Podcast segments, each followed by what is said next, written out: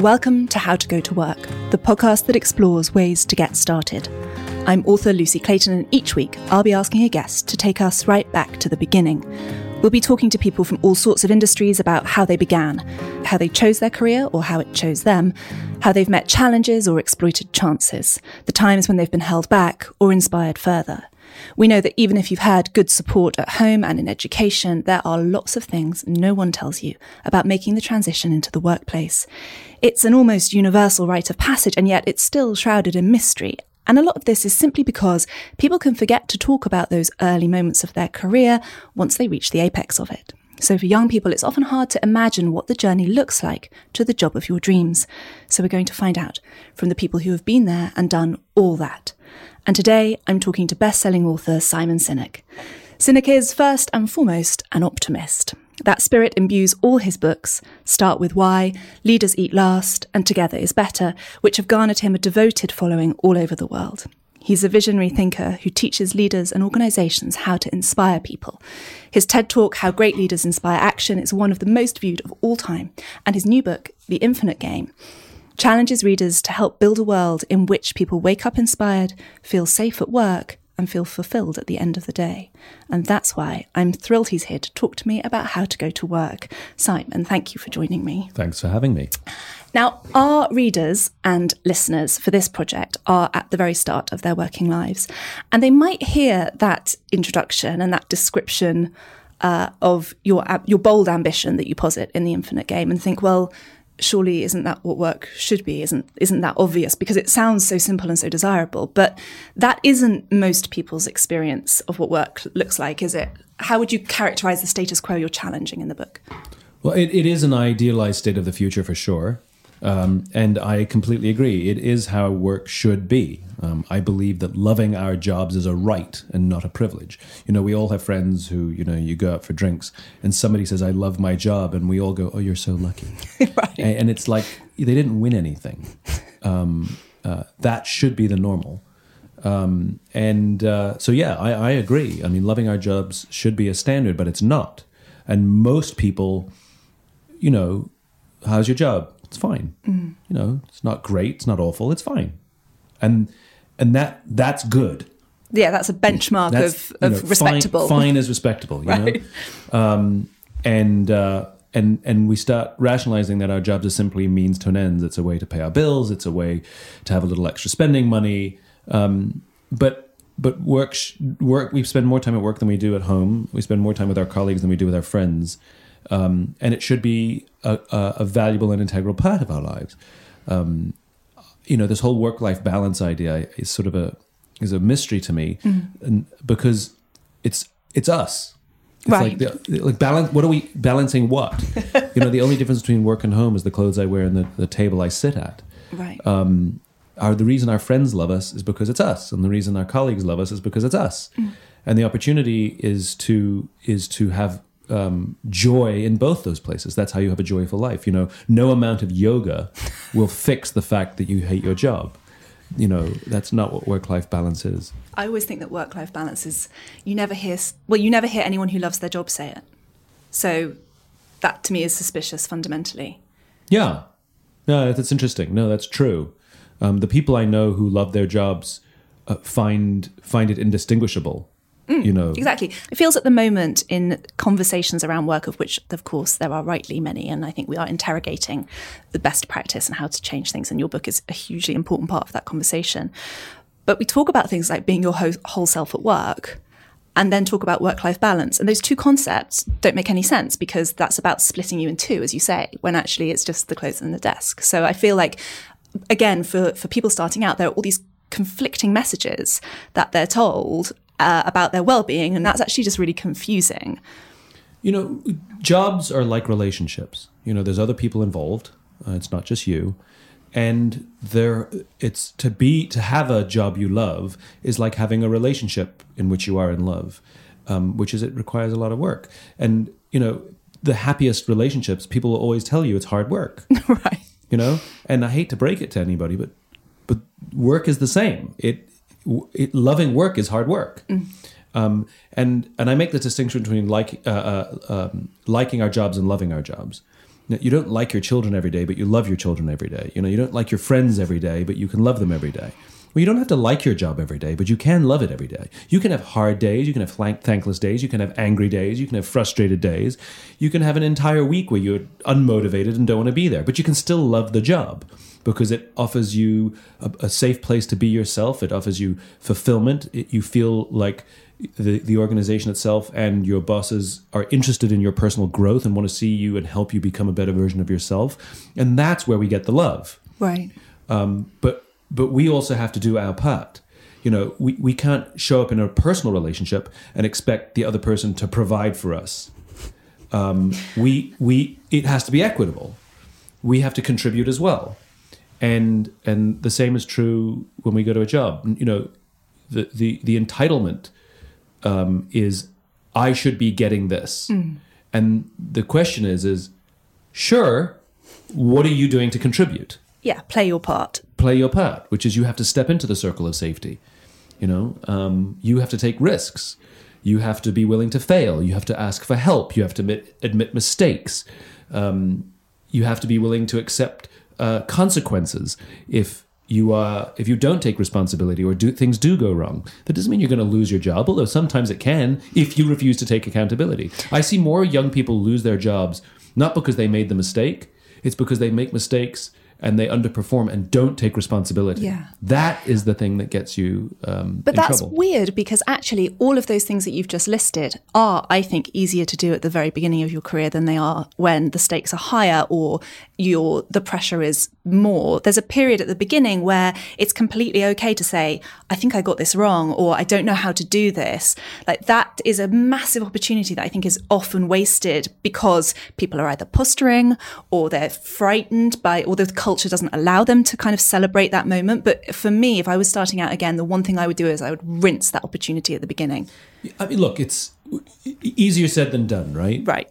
you know, when we show up for our first jobs, we're full of um, excitement and insecurity.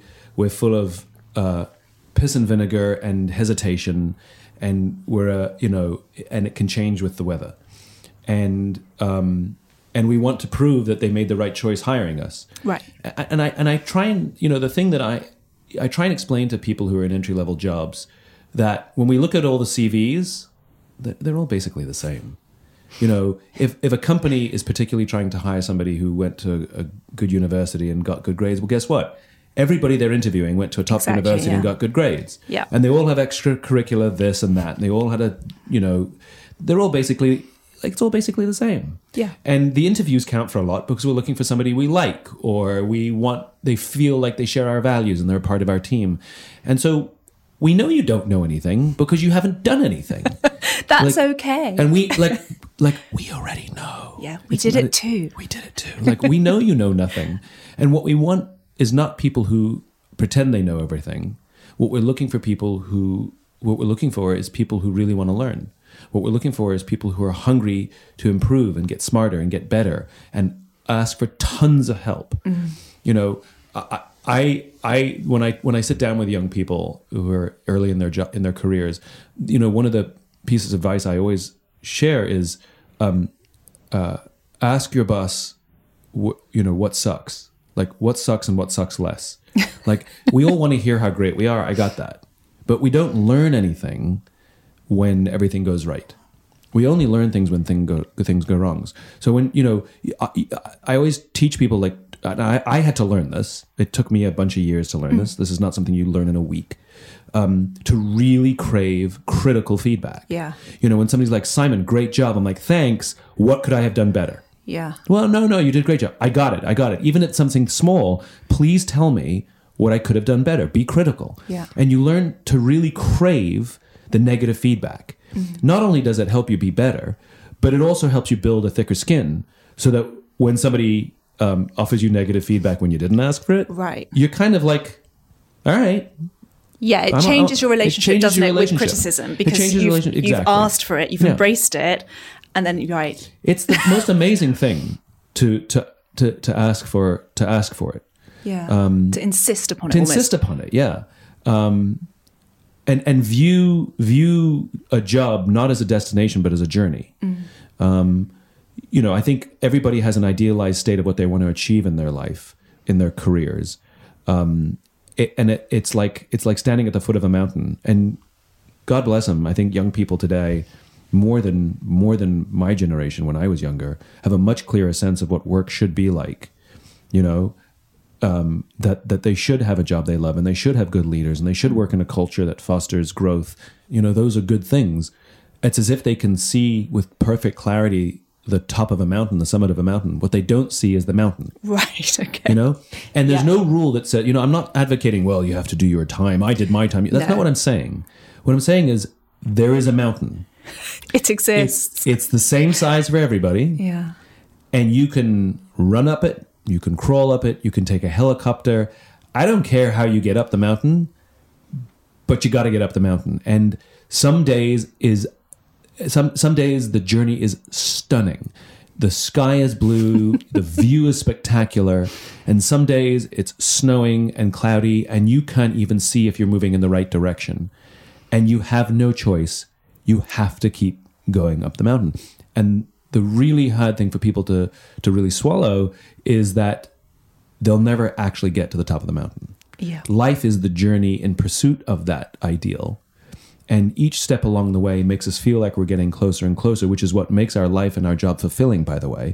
It's that we can look down and see that we've covered a lot of distance. It's not actually reaching the summit that makes us fulfilled. It's actually looking backwards and saying, wow, I can't believe how far I've gone. Right. And that that's the joy.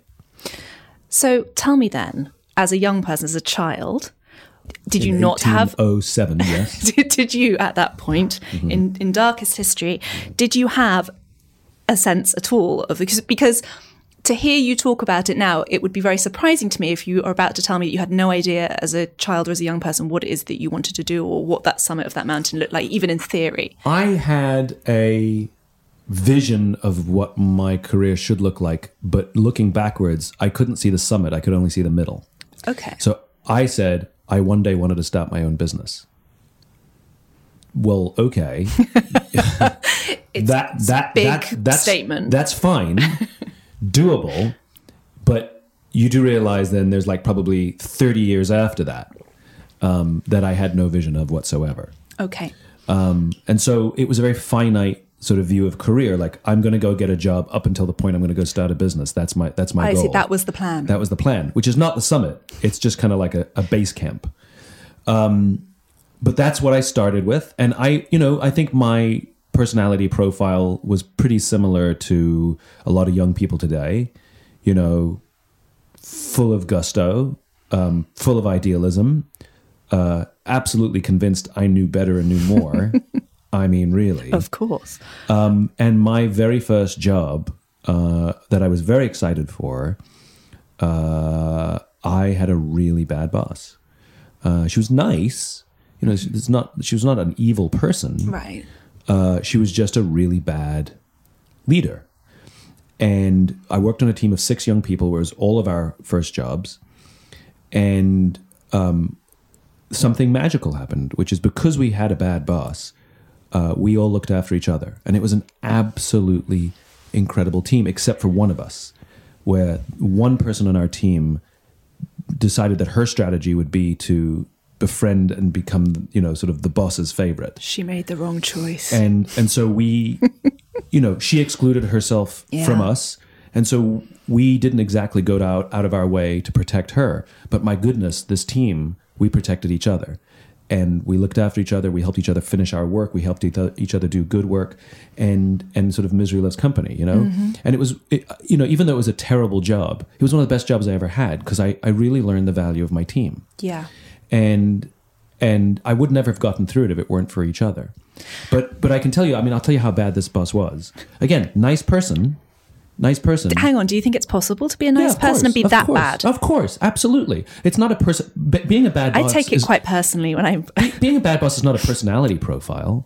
You know, being a bad boss means nobody taught you how to lead and you lack the skill set. Okay. So if you're bad at football, you're not a bad person. You just don't, you're not good at football, right? It's a I'm slightly reappraising someone who I, who was who I had a terrible first boss very early on in my career. Similarly, and I totally understand what you mean about that. How that can Yeah. out of that misery comes something that's really joyful she and hired a bunch of people with big personalities and didn't Right. know how to how to Right, how to direct us you know and and and because we always had an answer back and we you know so you were reasonably challenging. we were you know we weren't i don't think we were difficult employees but we wanted to contribute and you know we were passionate quote unquote you Yeah. know um uh and so i remember once so so one of the ways she would try and motivate us is by you know i used to say it's like whipping the tiger the tiger will do what you want for sure uh but at some point the tiger the tiger's going to bite your hand off. Yeah. like that you know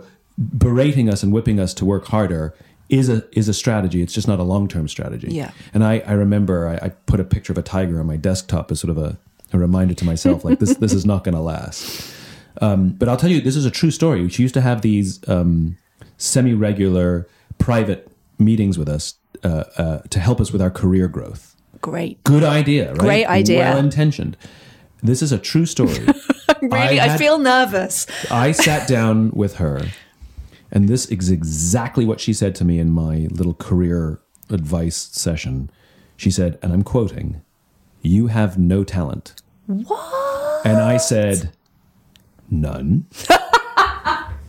and she said, None. And I said, I can write pretty well. She said, But not for a business audience, you can't. Goodness me. So the the yeah, I know. Wait, great. It's like you know, it's, it's an inspirational speech coach. You know, but here, but here's the thing. Here's the mistake she made. It's so ridiculous to tell someone you have no talent that it actually. I, how can I take it seriously? I remember. course. I remember sitting there going in my head, "This is a joke." I mean, it's properly comedy, it's properly comedy. If she said you only have one talent, that actually would hurt right? because that's well, it's that- measly. it's like your measly talent. like do you, your best. You, you have like one or two things you're good at, but that's not going to help your career. That actually would have really hurt me. Of course. because I would have gotten credit for the things that I thought I was good at, but that that would be insufficient. But the fact that she said you have none actually made the whole thing laughable. So what I did was I I was friends with everybody, and I was sort of one of you know, and I found another. I found somebody who you know there was another senior person, mid-ranking person, she, senior to me, yeah. which was everybody. Um, and eventually somebody said, you know, I'm, I'd love to have you on my team. I said, please, yes, yes, yes. And so I eventually moved teams. Um, but I'll tell you the, uh, you know, thinking back, one of the, and I get this from my parents. I'm very grateful to my, uh, my, my, I learned this from my dad, which is you treat everybody like they're the CEO.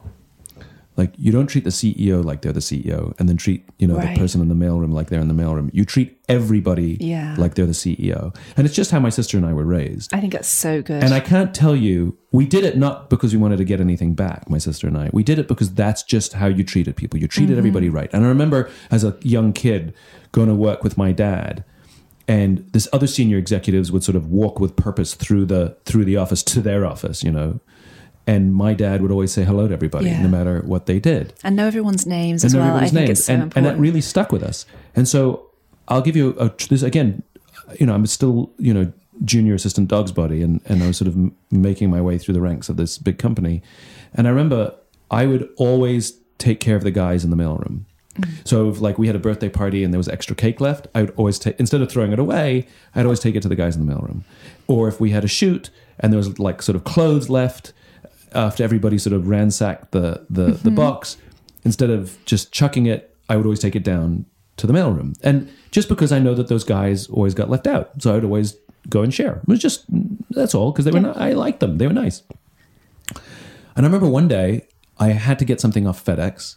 And you know, my boss like, get this out tonight. You know, and it's Fed. The mm-hmm. last call for FedEx is nine o'clock, and it's I'm looking at the you know at the time, and it's you know eight fifty nine. Yes. I have nothing in a box, and just walk down to the mailroom with a pile of stuff in my hands, and I'm like, guys, am I going to make it? And they go, Simon, don't worry, we've got it taken care of. I'm like, but but but they're like, don't worry, we'll take care of it for you. And another kid walked in my level, and basically with everything perfectly packaged, said to the mailroom, get this out and they looked at him and said, "Sorry, you missed Can't it. help you." Sorry, man, you missed it. You should have come a little early. You missed it."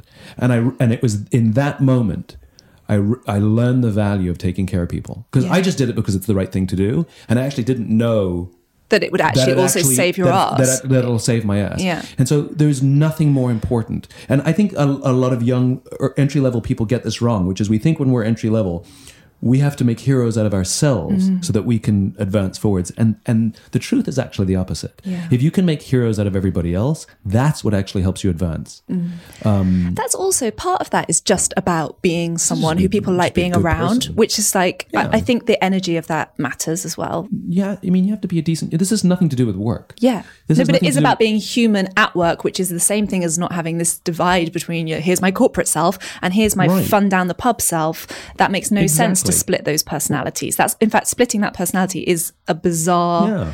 kind of Yeah, I know. disjointed way of living. I, I think you hit the nail on the head. I mean, like this is where we're talking about work-life balance. What's where's the split? It's like, you know, I hope you're treating everybody at work with respect at work, and I and when you leave, I hope you're treating the barista with respect when you order a cup of coffee, and I hope you're heard, treating you know the server with respect when you're ordering food, and I and like the the cab driver, and like like you should like everybody should be treated with respect. So yeah, I think what we're just talking about, you know, is like you know, how, it's not it's not so much how to go to work; it's just how to be a good human being. Right. It's kind of the same thing. Same thing. Um, can you tell me a little bit about so from that first experience and in your first kind of having escaped the bad boss with all of the learnings of that, which I think one of the things that we say in our book is having a bad boss at the beginning is a really brilliant thing. It's the best. Absolutely brilliant. And the woman that I'm slightly reappraising based on your generosity of spirit. She's genuinely not a bad person. I bumped into her on the street a But couple my times. version of she's nice- her- she's always been nice to me. I, I just, I don't know. I feel like she was also a bad person. Maybe it was like a double whammy. Eh, that Obviously, that's possible There- too. there are bad people we who should are say bad that. bosses. Sometimes Yeah. people are just all holistically head to toe yeah, bad. yeah. Um, but you know, But again, I, I'm really grateful to her because I feel like I knew every day that I spent being managed by that woman that I all I was doing was building up this archive of like a blueprint for things I would never do when I was in the position that she was. And I genuinely have been loyal to those ideas that I mm-hmm. made when I was 22 every single day of my working life. And so without that experience, I don't know, I could have learnt loads of terrible habits from, you know, feeling my own self-importance or mm. from not having had the experience of being be- sort of belittled every day. Yeah, I- for sure. So I'm super grateful. So your video on uh, millennials in the workplace has mm. been watched by a startling over 150 million times. But I wanted to ask, mm. beyond millennials, we touched on it a little bit now, but if you had to distill, what's the best piece of advice that you think going in to work, starting now, that you would say people should be like what is the spirit that they should be? Because a lot of what you talk about in the book mm. is about how leaders have a responsibility to create to kind of to create this a culture that is superior to the status quo. Mm. But how can a young person starting out kind of also embody that spirit do you think? I think the the key theme, you know, from that from that answer from that video, is really about relationships. Mm. Um, you know, the things that the themes that I touched upon are all things that distract, detract, or hurt our ability to form deep, meaningful relationships. And um, forming relationships, forming trusting relationships, uh, is is it takes work. Like it's like friends. You know, you don't just meet someone and you're friends. That's not how it works. You meet someone, you go, "Ooh, they're nice," yeah. and then you choose to hang out with them, and you're like, "Yeah, I still like them," mm-hmm. and then you hang out with them again, and sometime down the road, for some people quicker, for some t- people slower, and it depends on the chemistry of the two people. At some point, you'll start sharing with them fears and anxieties and asking for help and they'll come to you and you'll want to be there for them mm. and you would actually be upset if they didn't come to you for help because Yes, you consider true. yourself a good friend to mm. them. And intense feelings of love start to and loyalty start to creep in as well not in a predictable way it just sort of shows up and that's a that's a that's a that's a process. It's like getting into shape. Like you can't just go to the gym for nine hours and be in shape. You have to sort of commit yourself to a lifestyle, and it's a lot of hard work, and it requires risk and discipline, just like real friendship. sometimes it's boring Sometimes it's boring, and and I think that you know when I tell people you know um, take your phone off the table, do not have a phone um, anywhere um, when you're having a meal with someone or we're having a meeting with someone, personal or professional, ever. It's not I just, love this so much because the phone thing drives me mad. It's not just because it makes you feel better, which it will, and it's not just because it'll help you form deeper, meaningful relationships, which it will, but it makes someone else feel like you care. Yeah. And that to me is the biggest reason to do it, which is it, it's an act of service to put your phone away. It's an act of service to learn the skill set of listening. Because there's a difference between listening and waiting for your turn to speak, Yeah. you know? And um and all of these things are a service to another person. They're all practices, they're all skills, they're hard to do. Um uh, if you don't do them actively, you'll it's like muscle, like they'll wither away. And and it's all about building relationships. And I think the the single most important thing to do when you show up to work is really practice building relationships with your colleagues, with your subordinates, with your superiors. Um, and because what will happen is they will learn to trust you. Yeah. And so all of those big ideas that you have and all the things that you think you know better, once they trust you, they'll actually listen to you. You can articulate them in a safe way and they They'll can actually be yeah, they'll yeah. actually they'll actually let you take risks and try things. Yeah. But just because you think you're smart, even if you really are smart, that means nothing. Um, so it's like someone giving. It's like someone you, you know. You, you, it's like it's like taking the tube to work and telling somebody about your failing relationship, and a total stranger leans over and gives you relationship advice. You're not going to take it Right. because that person is a stranger, even though the the advice they may be giving you is exactly the right advice. It's because you don't know them, you don't trust them, and you're not interested in their. It's the same thing. And so, I, the single biggest, m- most important piece of um, advice I can offer anybody starting a job is is that is really focus on building relationships and mm. and and and doing these things as an act of service to others, because that is the thing that will make you love work. Yeah. That is the thing that will make you love work. It's also a thing that exists beyond the four walls of any particular job. So I don't know about you, but my life would be an infinitely less fulfilled and enriched place if I hadn't built proper, real, intimate, strong relationships with people who I just happen to have met at work over the last 15 years. And so I think there's this second, like there's a kind of afterlife of that where it's it's not just because it's transactional in the room because it's going to get you like promoted more or better. In it's because again, so we just it's the same thing. There is no no distinction, and so you know, people that my someone who worked for me married my sister. Those relationships they are much longer term than the task in hand. They I don't guess have to be, you know. No, especially. I mean, yeah, But but but to, to to view everyone as a transactional relationship and to view everyone as simply there to help you ad- advance your your your goals um, is a really effective short term strategy. Um, but it has a lifespan, and without because when the chips are down, and at some point the chips will be down, uh, there won't be anybody there to help you. Or if they do, they're they're only doing it transactionally. They want something from you. They want something back from you so it's very one you know, dimensional. I'll do this for you if you do this for me is a terrible way to build any kind of relationship, professional or personal. Um, and then to walk into somebody and say, "Remember when I did this for you? Well, I need you to do this for me." Again, is not a good way to build a is not a good way to build a relationship. So that to me is is the is the thing. If I was coming to interview with you, what do you look for? Like, what qualities in building your teams do you think is really important? And in that interview scenario, which is such an artificial and awkward situation for most people starting out, what is it that was the one quality that you really, really want to see in that room? You know, I'm sucker. F- I'm a sucker for someone who who who believes in service. Um, I'm I'm a sucker for people who are willing to sacrifice their interests so that others may gain.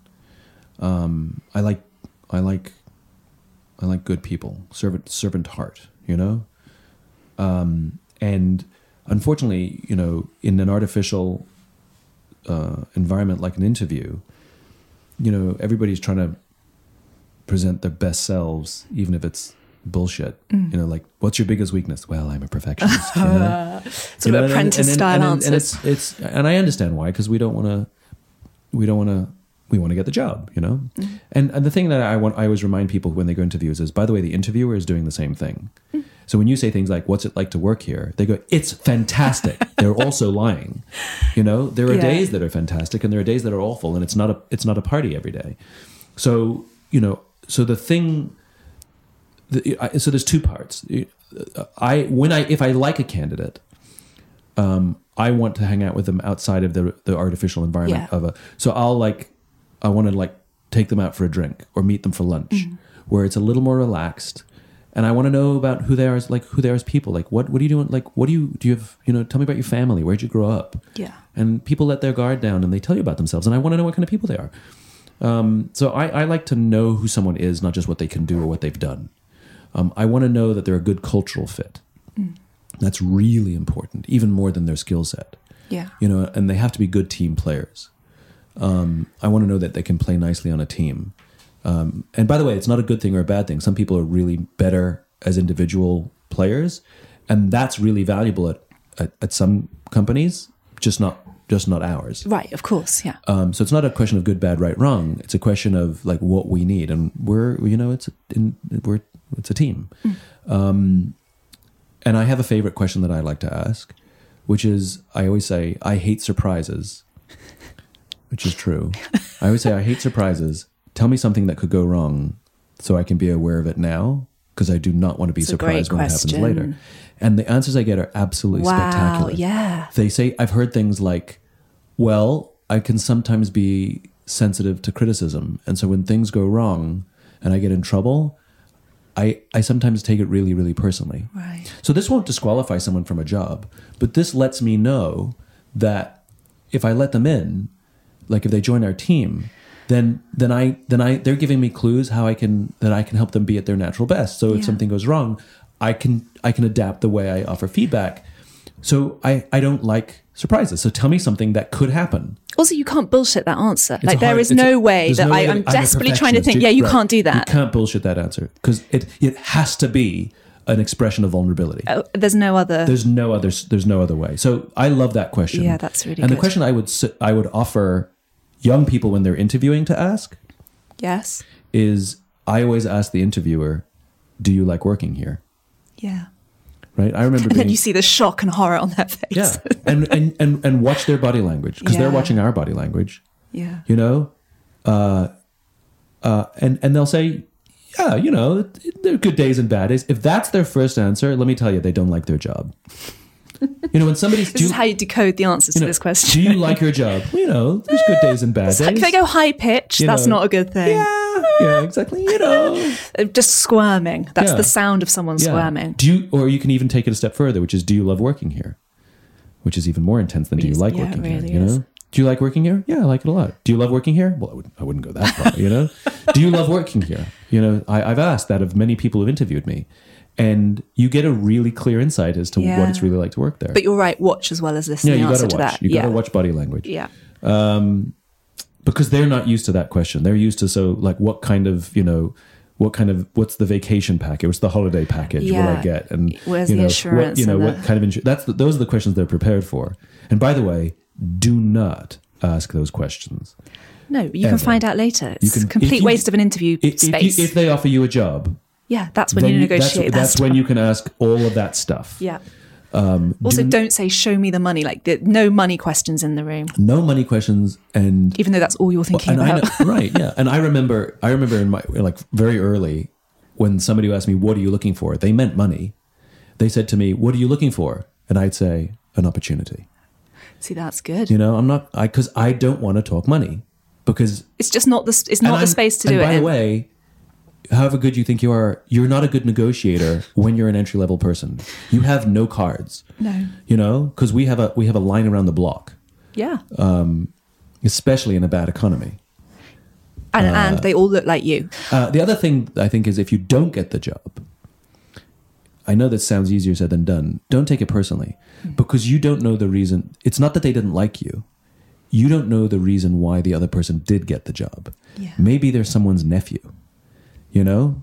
Like Right. you don't know. You don't know the backstory. It's true. the- maybe the company was going through the motions and pretending to interview people. But there's already- they were Barry has already got it in someone's accounts. Had, had, had already been, you know, It's true. You shouldn't take it personally because I think for a lot of people it is their first experience of what feels like utter rejection. yeah.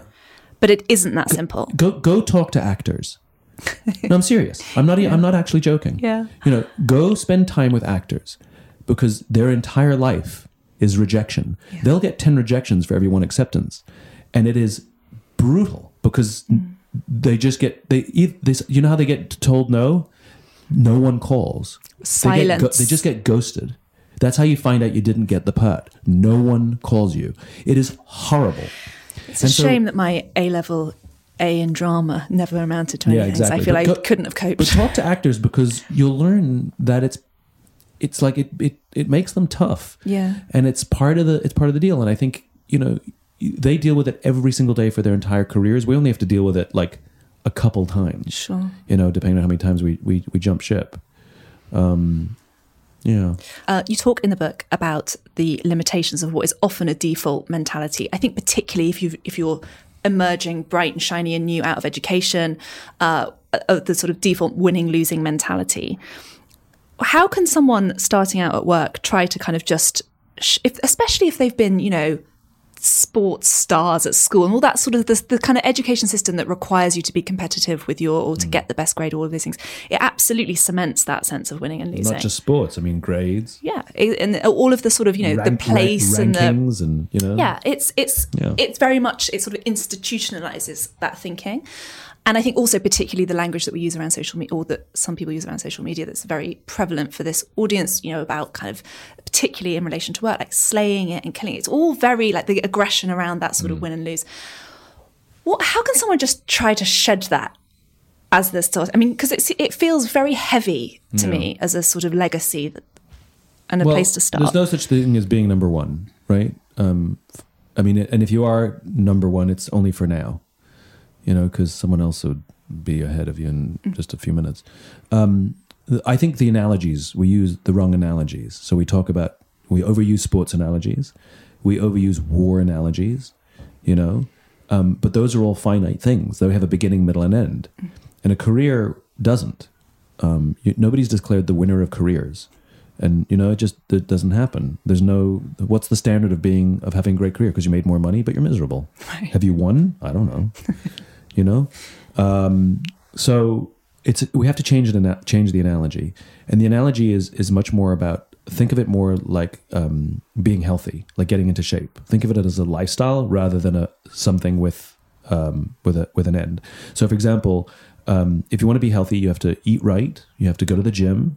You have to nurse your personal relationships, and you have to get a lot of sleep. Like that's how you be healthy. It's hard to do all of those things all the time, but you you work on it. Um, and uh, you can have goals. Absolutely, you can have finite goals. Like I want to lose X amount of weight by X date. And if you don't get the goal, if you don't hit the goal, you've still been doing so much work towards that goal. You're still way healthier than you were. Right. And So it's still worry, progress. so you it's, it's still it's still progress. It goes back to that mountain analogy. You're still moving up the mountain, and and don't worry because you'll get the goal a little later. So like I'm going to get a job by Christmas. Well, what if you don't get a job by Christmas? You'll do, you'll get one in by March. You know, it's fine. Like is keep do, keep doing the work. So if you think of a career more like a lifestyle, more like exercise, that it's something you just keep working at and you keep improving. Um, and sometimes you can hit your goals and sometimes you don't, but it doesn't matter. You still you just keep working at it. It's a much healthier attitude to approaching a career. Um, goals are important, but think of it as a lifestyle rather as a winning rather than winning and losing, That's perfect. rather Thank than a game. A lifestyle rather than a game. Okay, last question. Uh, what do you know now that you wish you knew when you were younger? I don't have all the answers, and when I don't, I don't have to pretend that I do. it is the single most valuable lesson I learned Were you guilty of doing that a Oh lot at the God, beginning? yes. Oh my God, yes. I thought, especially when I did eventually start my own business, I thought because I'm the boss, I have to know all the answers. And if I didn't, I just faked it like crazy. So you're not an advocate of the fake it till. Well, although you did fake it till you made No, I didn't. I, fa- I faked it until I failed. Okay. I didn't fake it until I made it. I faked it until it fell up, fell on top of me because it was held up by, you know, paper columns and it couldn't hold the weight. And it was only then that I had to learn to sort of be really, really honest with myself and with others. And, um, and it got to the point where I, where I used to say how great I was at everything to the point where I said, I'm really good at this, but I'm really bad at that. I'm okay at this. And it turned out people wanted to work with me more because I was the only one who was honest. Right. Yeah, I, I, that's a big one. Which is, if you don't know something, just say I don't know. And also, what happens when you do that is n- there is no disaster. There's no disaster. And what I, what I learned was because if you say you do know what you're doing and you don't, and it breaks, I mean, That's a disaster. that that's that's when. And it, by the way, it'll quickly become clear to somebody else that you never knew what you were doing and you lied, and they'll take more offense at the lie than the failure. of course. Um, and so there's, and, and what I discovered was um, nobody thought less of me. People actually thought more of me, and I was surrounded by people who were willing to help. They weren't. They didn't help before because they didn't think I needed it because I didn't say that I did. Yeah. And so when as soon as I started saying I don't know or I need help or can you explain that to me, um, I was surrounded by people who helped me. I'll, I'll give you an example of, of how hard it is to tell the truth. Um, I made a deal with myself. I did this little thing. I, would- I, I remember it was, I, I, I went to a talk and somebody sort of like said this, and I've repeated it since, which was great. Which is don't tell a single lie. Absolutely. So if you're listening to this podcast, you can do it from this. Look at your watch on this day at this hour for the next 48 hours. You will not tell a single lie. Now it sounds really easy because we all think we're honest, but you have no idea how hard it is because we constantly tell these little white lies either to protect our own egos protect not be humiliated or even to make somebody else feel better you know do i look fat in these jeans now you don't have to be mean i like the other jeans better is telling the truth Okay. Or you don't have to be mean but you have to tell the truth so i i made this little deal with him i tried it i'm like okay i'm not going to tell a single lie for the next 48 hours right by sheer coincidence, for the first time, I had this. I had a meeting in with, with a with a with the senior speechwriter for a senior member of Congress. Right. So I go to uh this meeting in the in, in Congress in the in the main building, and I walk into this incredible office with vaulted ceilings and frescoes on the on the walls, and and she sits down with me, and the first question she says is, "How much research have you done on the congressman?" Oh God. right? now, on any other day, I would have said a little because I didn't want to be humiliated, right? I'm so uncomfortable Yeah. right now. But I remember thinking to myself, ah, shit, you know, because I made this deal that I wasn't going to tell a single lie. So she said, How much research have you done on the congressman? And I said, None. And she said, Okay, let me tell you then. She wasn't testing me. She was finding out my baseline. And if I had said, if I had said some, she wouldn't have told me everything I needed to know. Right. Right? Now, So she didn't say, stand up, get your bags, leave. no. Now, she could have. She could have done. Look, at the end of the day, there was a risk because if I said none, she could have compe- she could have been completely disenchanted and said, "Well, what the hell are you doing here?" Like that that scenario could have Yeah. happened without a doubt. But what I found out was by being honest, she told me everything I needed to know. Yeah. But I needed to take that risk to find that out. And it unlocks a whole different uh, kind of temperature of a conversation, doesn't it? Like when somebody says, "Have you read this book?" and we go, "Yeah." huh." Or have you ever heard of this person? You go, "I think so." That's a lie. I do that all You've the time. never heard their name in You've your life. Never, you are uneducated and you don't know. Right. So, you know, you can't lie. It's really, it's really, really. But try it. Try it. I'm going to try it. I'm going to try it now. I think I'm really honest, but now I'm completely. None of us uh, are. Clearly, I'm no, not. No, none of us are. None I'm us are try because it. we we lying is an important social convention because we don't want to hurt people's feelings. You know, um, you go over to someone's house and you know they. You, here's a perfect example. You go and watch a friend who's in a play. Yes. And uh, at the end of the, the play was the worst thing you've ever seen in your life. You meet them backstage. They haven't even taken their costume and makeup off. And the first thing they say is, What did you think? You're not going to say, I loved it because it's a lie, but you're also not going to say, I It hated shit. it because you'll hurt their feelings. So what you say is, It was interesting. you say some bullshit that sort of doesn't get the truth. Um, and what I've learned is honesty doesn't have to happen immediately. So uh, this is a true. So this happened to me. A friend of mine. I went to see her dance performance. It was the worst thing I've ever seen in my entire life. And she came off the stage. She was still in her costume, and she said, "You know, what did you think?" And I said, "I. It was so much fun to see you dancing. That's it a was lovely such, answer. It was such a joy. I had so much. I, it was such a joy to be here and see you on stage, which was true. Of course, otherwise you wouldn't have been and there. And then I said, "I'm so proud of you," which is also, also true. true. And then the next day, when the adrenaline had come down, I called her up and said, Can I tell you what I thought of the performance? And she said, Of course. And then I said, I thought the directing was weird. I thought the Okay, choreography was okay. poor. And she goes, yeah, because then now we can have a rational conversation And, about it. and yeah, a proper, honest. So when somebody says, "Tell me, you know, what did you think?" It doesn't mean you have to tell them today. but if they ask for the feedback, you have to tell them. Yes. So, but my point is, is like there are ways to be honest without hurting someone's feelings, without lying. Yes. And also not just by omission, because you still And had the honest conversation later. Correct. My thanks to Simon Sinek for being such a thoughtful and inspiring first guest for this show. We could obviously talk about this forever, but for now, if you enjoyed this conversation, don't forget that the book How to Go to Work is published by Penguin, available to buy from the 6th of February. The link's in our show notes. And if you want to know more about Simon's thinking, then links to his books, including his new title, The Infinite Game, are also in our show notes. Please subscribe and review this episode to get us off to a good start. And if you know someone who's making decisions about who or what they want to be as they enter the world of work, please recommend this project. We're doing it because we really think we can help people feel more confident and more prepared by sharing the essential advice that no one ever tells you at the start of your career. Thank you for listening, and thank you to Mark, our editor. Join me, Lucy Clayton, next time when my guest is Jude Yawson, writer and co author of the Stormzy book Rise Up, for another honest and unvarnished conversation about how to go to work.